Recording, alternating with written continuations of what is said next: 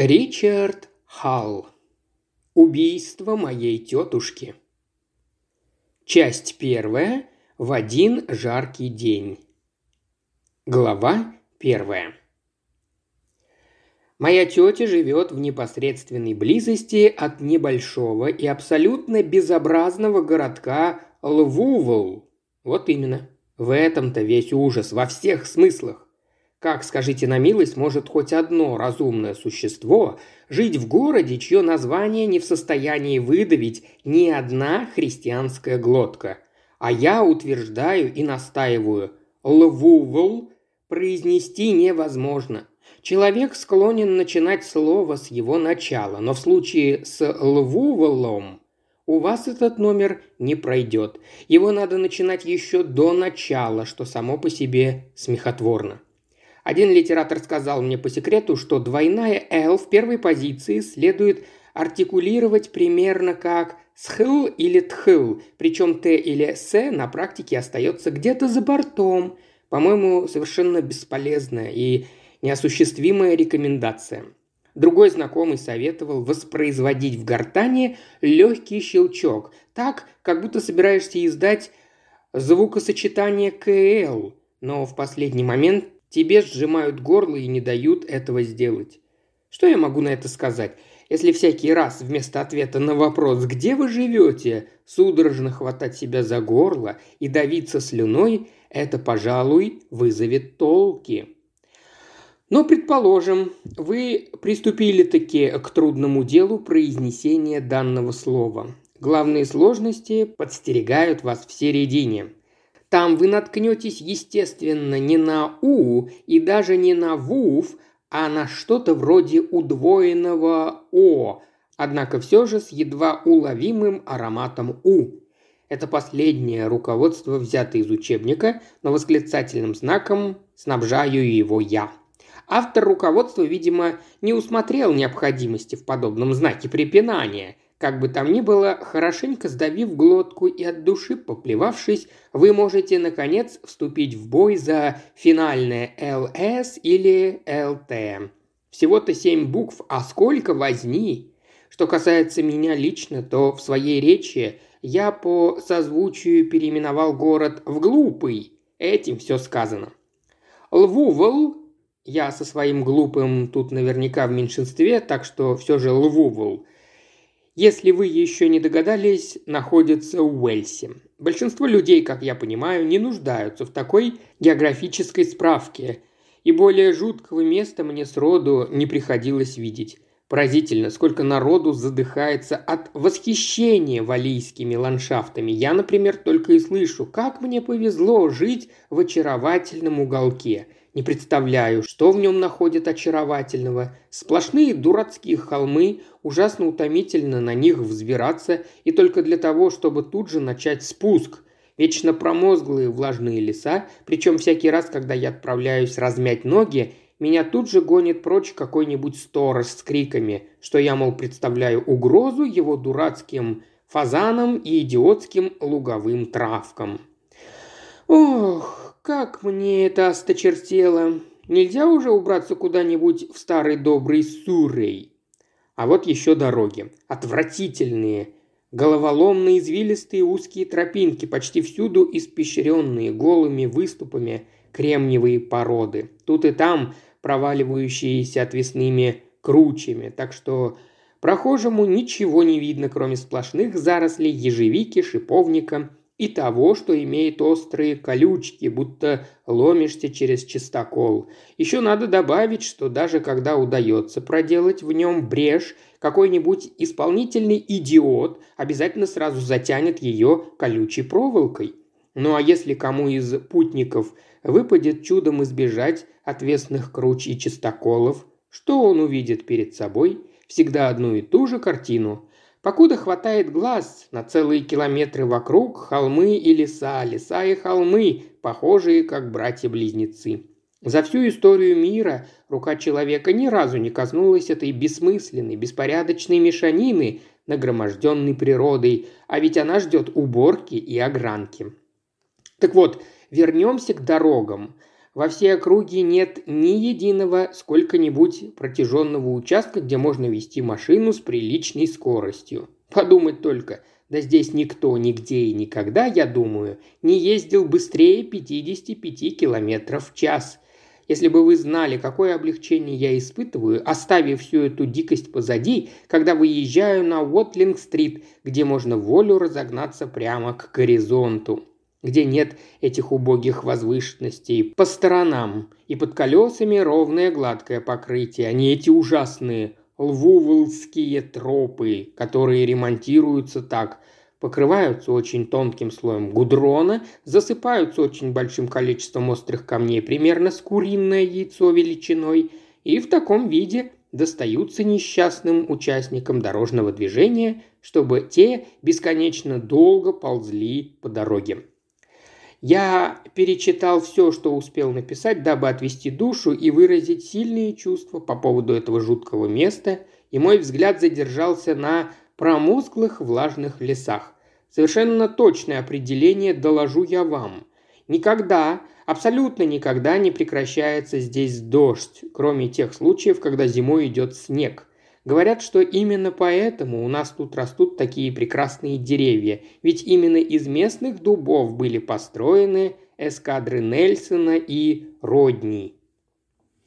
Барон Джордж Родни. Годы жизни 1719-1795. Британский адмирал, победитель в Доминиканском сражении, крупнейшем в XVIII веке. Что тут сказать? В наше время корабли из древесины не строят, они больше ни к чему, а по мне так все деревья на свете в общих чертах одинаковы. Уж лучше пусть будет поменьше дождей, поменьше деревьев и побольше людей в округе. Как там? Ах, одиночество, напрасно мудрец воспел тебя не раз. Здесь и в следующей фразе цитаты из стихотворения английского поэта Уильяма Купера «Годы жизни 1731-1800». Александр Селькирк в переводе Фельдмана. Стихотворение написано от лица прототипа Робинзона Круза, реального матроса, прожившего несколько лет на необитаемом острове Масатьера в архипелаге Хуан Фернандес Тихом океане. Вот именно. Я бы гораздо охотнее согласился вернуться в мир, где жить опасно, чем оставаться на этом необитаемом острове. Деревья и реки, реки и деревья.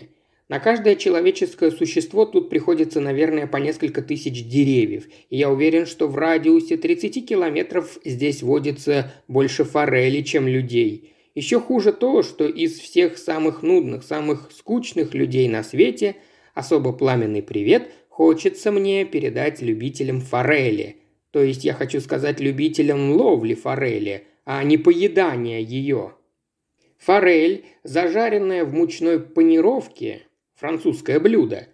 Замечательное блюдо, лучше всего, на мой вкус, его готовят у Сайра.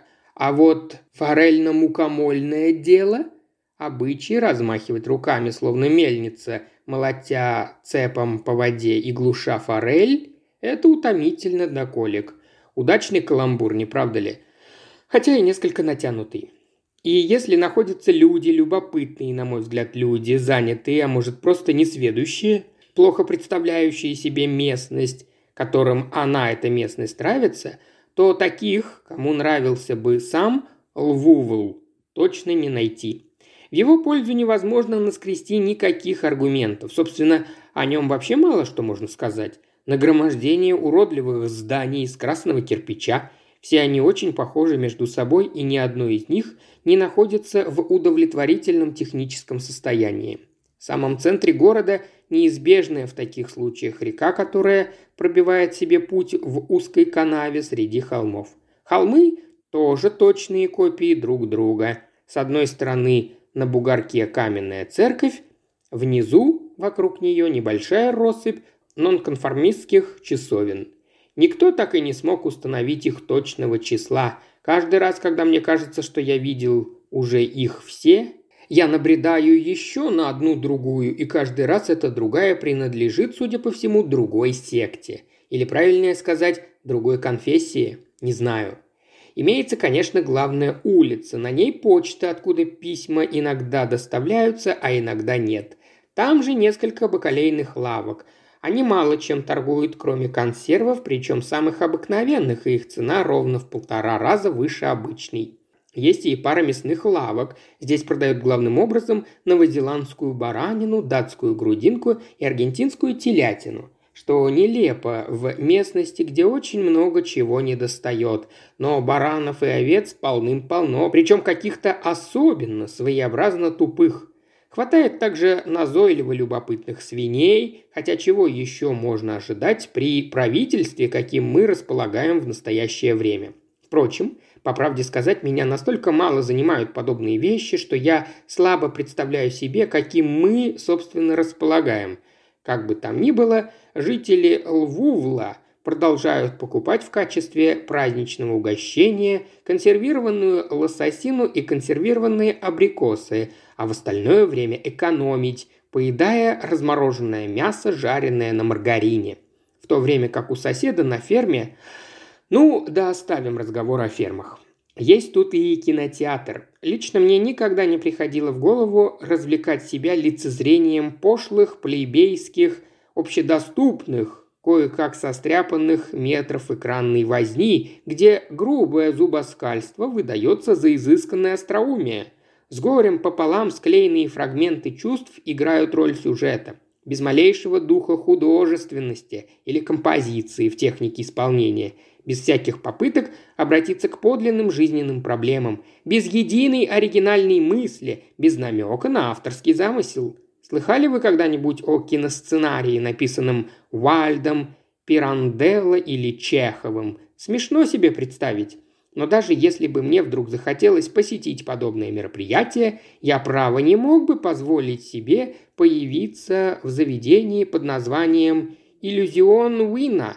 Оно ведет свое происхождение от родового имени лорда Пентра, крупнейшего в здешних краях помещика – Билеты так дешевы, что на соседнем с вами месте может оказаться кто угодно.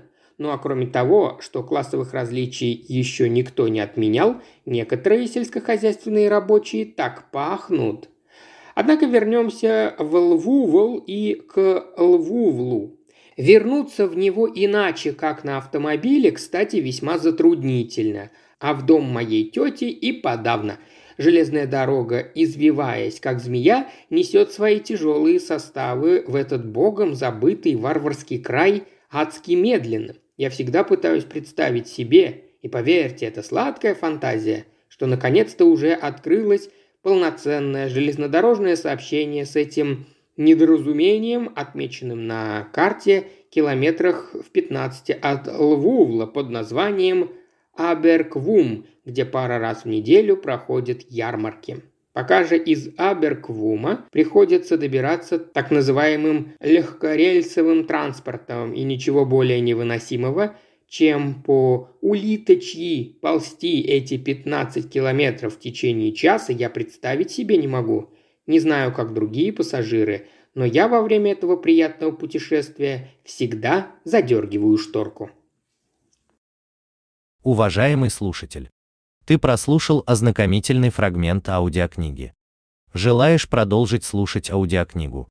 Тогда подписывайся на канал Ильи Кривошеева на Бусте. Ссылка на канал в описании.